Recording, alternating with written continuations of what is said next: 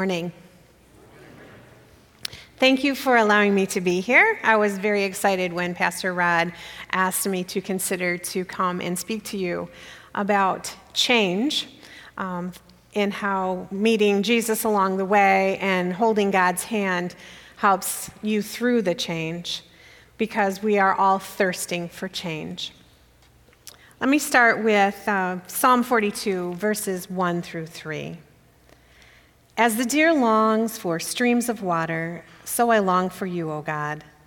I thirst for God, the living God. When can I go and stand before him? Day and night I have only tears for food, while my enemies continually taunt me, saying, Where is this God of yours? The literal definition of thirst says one of the most powerful natural appetites, the craving for water or other drink. The psalmist paints a powerful picture of thirst. We cannot live without water, and we will die quicker than a lack of anything else except breath. The psalmist has a thirst, a strong spiritual desire for God. And this longing can be seen in Psalm 63, verse 1 as well. O God, you are my God. I earnestly search for you. My soul thirsts for you. My whole body longs for you in this parched and weary land where there is no water. We too thirst for something beyond ourselves. Parched and weary from daily encounters with troubles and doubters. The psalmist feels separated from God and will not rest until he restores his relationship with God because he knew he was dependent on this soul quenching relationship. He says, When can I go and stand before him?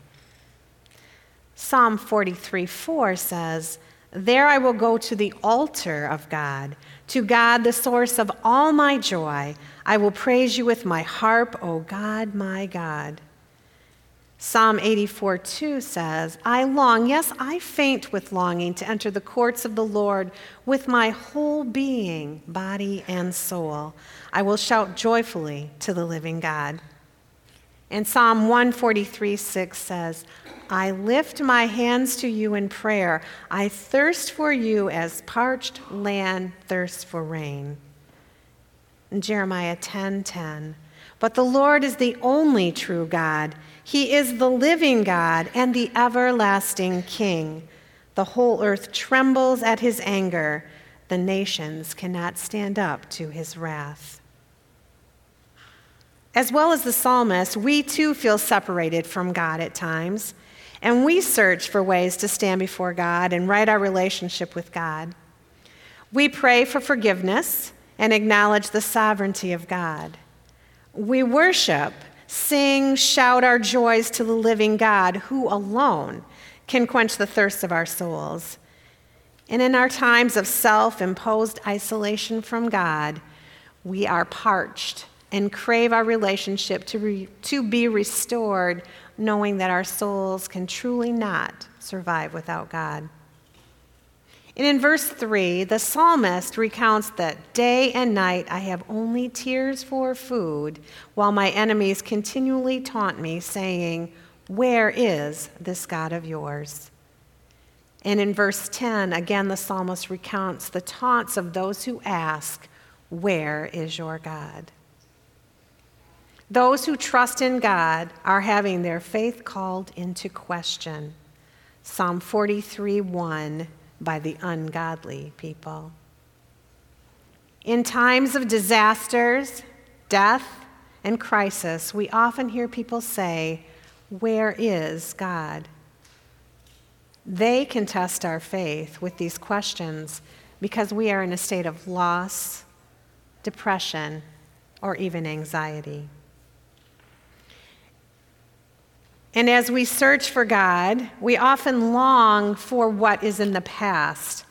Verse 4 says, My heart is breaking as I remember how it used to be.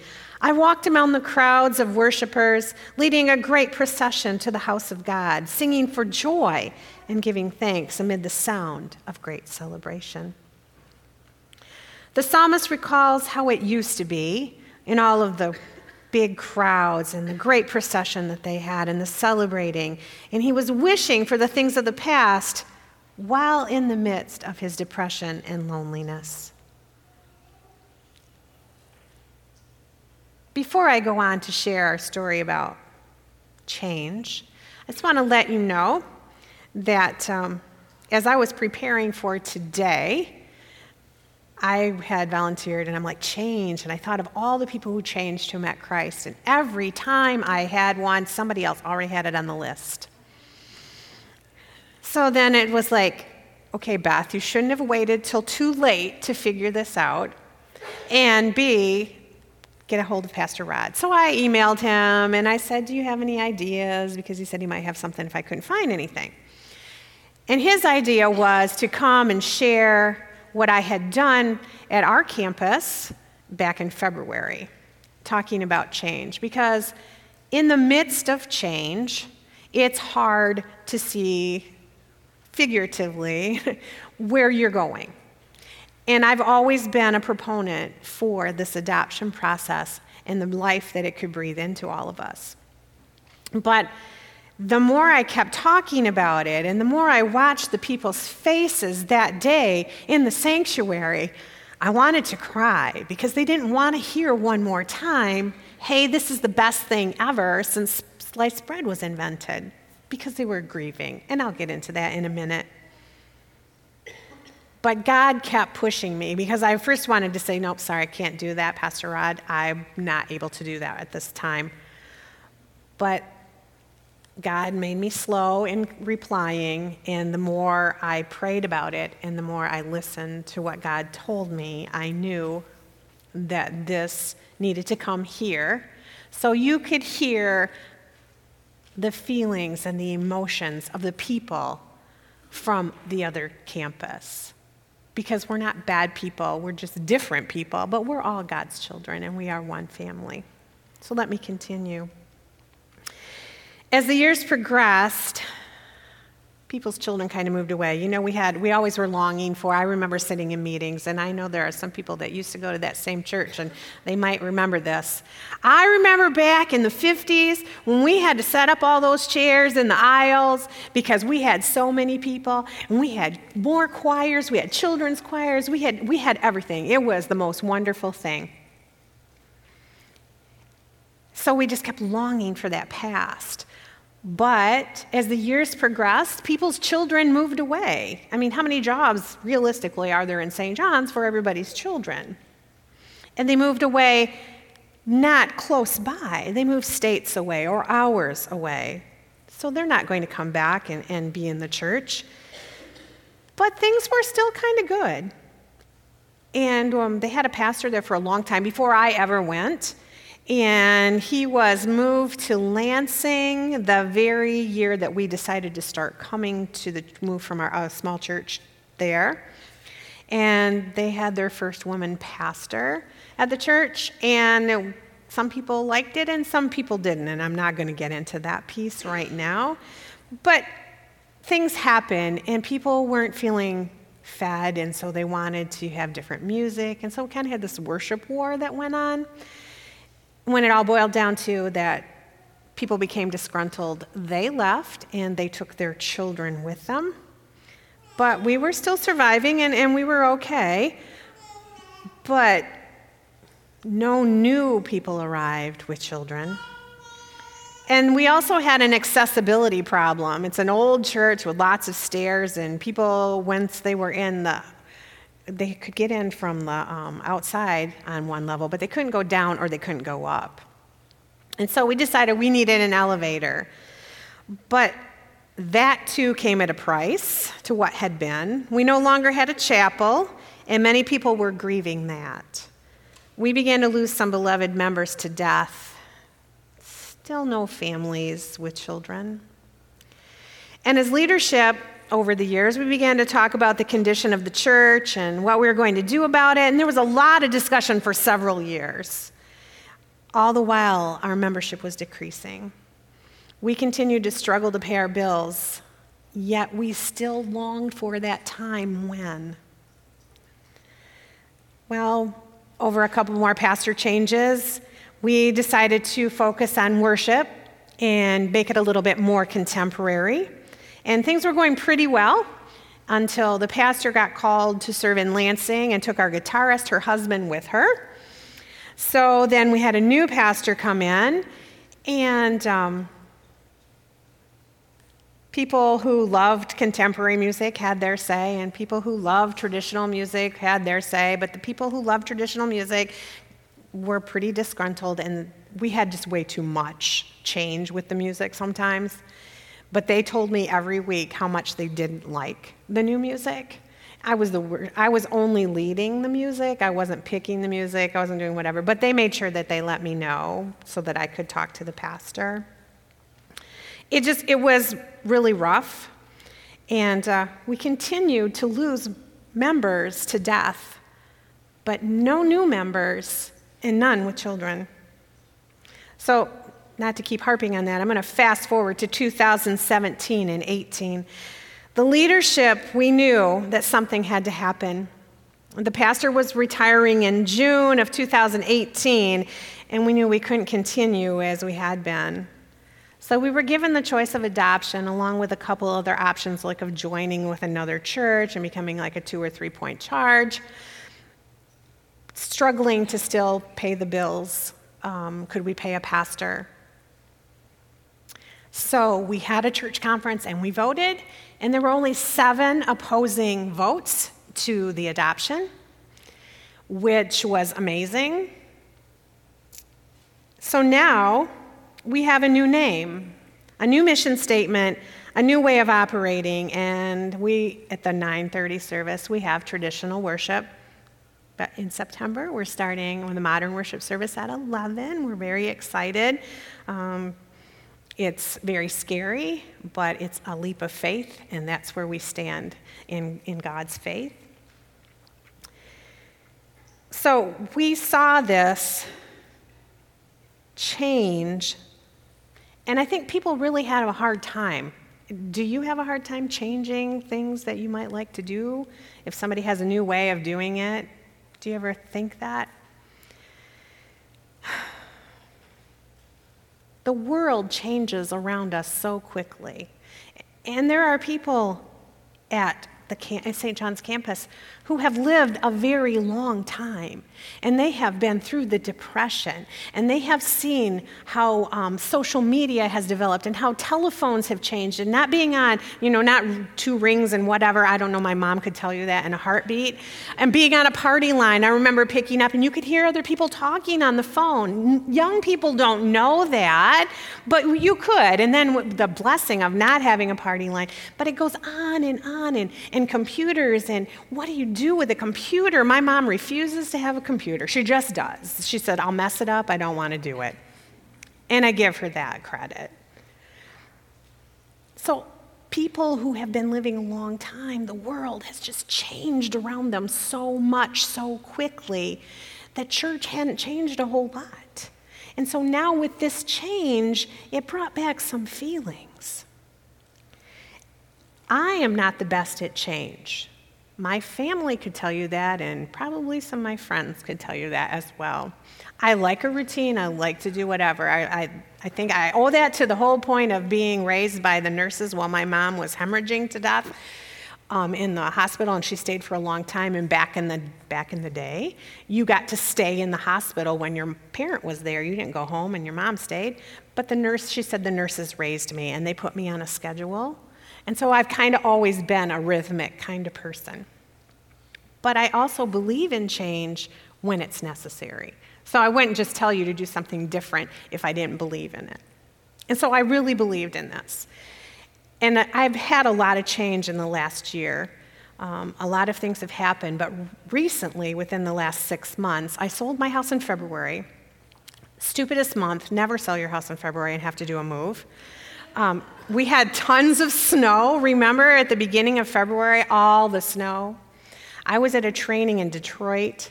I got the call that my uncle passed away that very day. So home I came, and the very next day we moved because we already had all of it set up to move.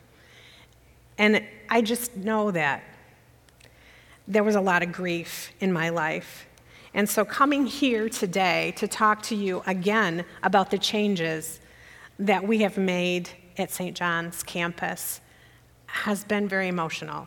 And you'll hear it in my voice as I talk, and I'm trying really hard not to cry. That's just who I am. I cry and I let it out, and then we go, but you won't be able to understand me if I do that. So I want you to, I want you to hear this. I want you to know our story from my point of view. I can't give it to you from anybody else's point of view. I just have some theories. But those people that I talked about who long for what was in the past, we all go through that. Whether you lose a loved one or you change what goes on in your church. Do you remember Elizabeth Kubler Ross and David Kessler and the stages of grieving? And I'm, I'm not saying this is directly, exactly how it is, but I can see it in our people. The first stage is denial. And over the course of many years, many of the leaders and, and the congregation denied that the church was dying or lacking life, whichever you prefer to, however you prefer to call it. Um, we were there, though. And then the next stage is bargaining. And I'm not going to say that we bargain, you know, like we were seriously praying to God that He would make us stay alive, but we tried. You know, please, Lord, help us to stay alive. We're going to try this and this and this, but we never really got anywhere with that. And then there's anger. And anger is a necessary stage of healing process. And the more you truly feel it, the more it will begin to dissipate and the more you will heal. So, yes, there are feelings of anger we wanted to know why did this happen to us? We aren't bad people. Why couldn't we get it right? That's the anger in us. Then there's depression. There's empty feelings, they present themselves, and grief enters our life on a deeper level in a way that we never imagined possible. And this depressive stage feels as though it will last forever. Feels as if then there's acceptance. And that's where you really recognize the new reality is permanent. And you may not always really like it, but you get okay with it. And you get to feel that there's something new that will happen. And as they say, these stages of grief, everybody experiences them at different times and in different ways. And it's not like you're not just going to go through it. You think, today's a new day, I can do this. Through God, all things are possible. So we had to put our trust in God as He leads us. Verse 5 says, Why am I discouraged? Why is my heart so sad? I will put my hope in God. I will praise Him again, my Savior and my God. And Lamentations 3:24 says, "I say to myself, the Lord is my inheritance; therefore I will hope in him. I too will put my trust in God." You know, all the time we thought we were drowning, drowning in debt, drowning in the lack of people, drowning in the lack of leadership, when I believe all the time we were thirsting. Our souls were thirsting for something that we could not do on our own, and that we needed God to be there and quench our thirst. But sometimes we weren't ready to let that happen. I am so thankful that we are not in the parched, dry land in our souls now. And the hope that we have is amazing. We are going to quench our thirst with God. In the psalm, the psalmist repeats God's unfailing love for him. He declares that God is his rock God is his light, daytime and nighttime. And nighttime, when it is the hardest to feel safe and secure, God is there, and he will give you songs to sing and peace on your heart. He's always present, even in those moments where we feel we're alone and are in our despair. He is our rock. I just want to share a few words from 10,000 Reasons. Bless the Lord, O my soul. O my soul, worship his holy name. Sing like never before. O my soul, I'll worship your holy name. This is what gets us through every day, this quench of thirst that he provides for us. And when people ask, Where is your God? we're able to say that God is always present. God pours out God's unfailing love on us and protects us in our darkest hours. He is our light and strength. But going to God is never on our own. God leads us on our pilgrimage to Him. It's a journey every day, it's never a destination point, it's the journey. The psalmist was grieving just like Jesus did before he was going to be crucified.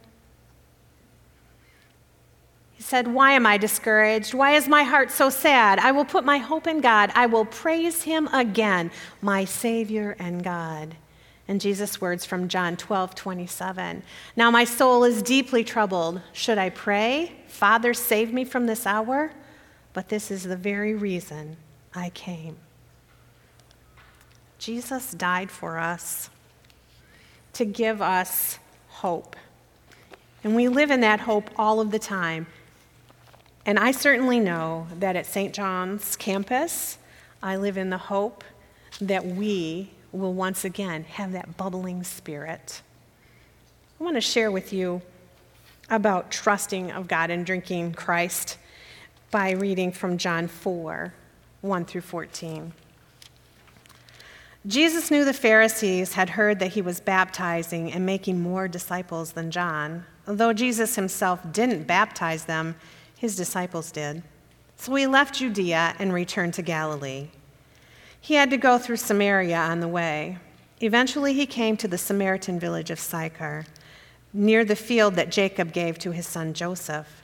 Jacob's well was there, and Jesus, tired from the long walk, sat wearily beside the well about noontime. Soon a Samaritan woman came to draw water, and Jesus said to her, Please give me a drink. He was alone at the time because his disciples had gone into the village to buy some food. The woman was surprised, for Jews refused to have anything to do with Samaritans. She said to Jesus, You are a Jew, and I am a Samaritan woman. Why are you asking me for a drink? Jesus replied, If you only knew the gift of gift God has for you and who you are speaking to, you would ask me, and I would give you living water. But, sir, you don't have a rope or a bucket, she said, and this well is very deep. Where would you get this living water? And besides, do you think you're greater than our ancestor Jacob, who gave us this well? How can you offer better water than he and his sons and his animals enjoyed? Jesus replied, Anyone who drinks this water will soon become thirsty again, but those who drink the water I give will never be thirsty again. It becomes a fresh, bubbling spring within them, giving them eternal life. We all thirst for Jesus. We need to put our trust in Him and let Him fill us up. Like the chorus from Fill My Cup Fill my cup, Lord. I lift it up, Lord. Calm and quench this thirsting of my soul. Bread of heaven, feed me till I want no more. Fill my cup, fill it up, and make me whole.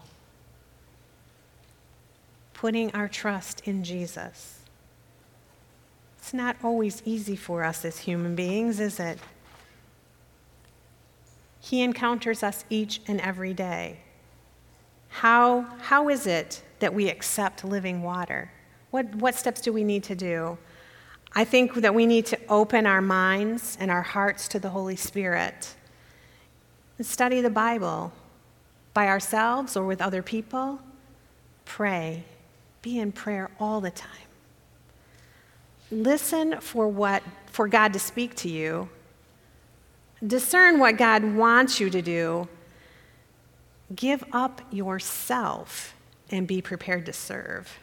and share your story with others. You see, it's pretty easy to. It's easy to pray, and it's easy to t- keep telling God all of these things and ask Him to come and quench you. But if you don't stop and listen, how do you ever know what it is He wants you to do? The people of St. John's campus just want you to know we are so excited, even in our fear of change, to be part of something different. Just let us, we just have to get through this. And with your support and your prayers, we can. And I thank you so much for being here, for being with us.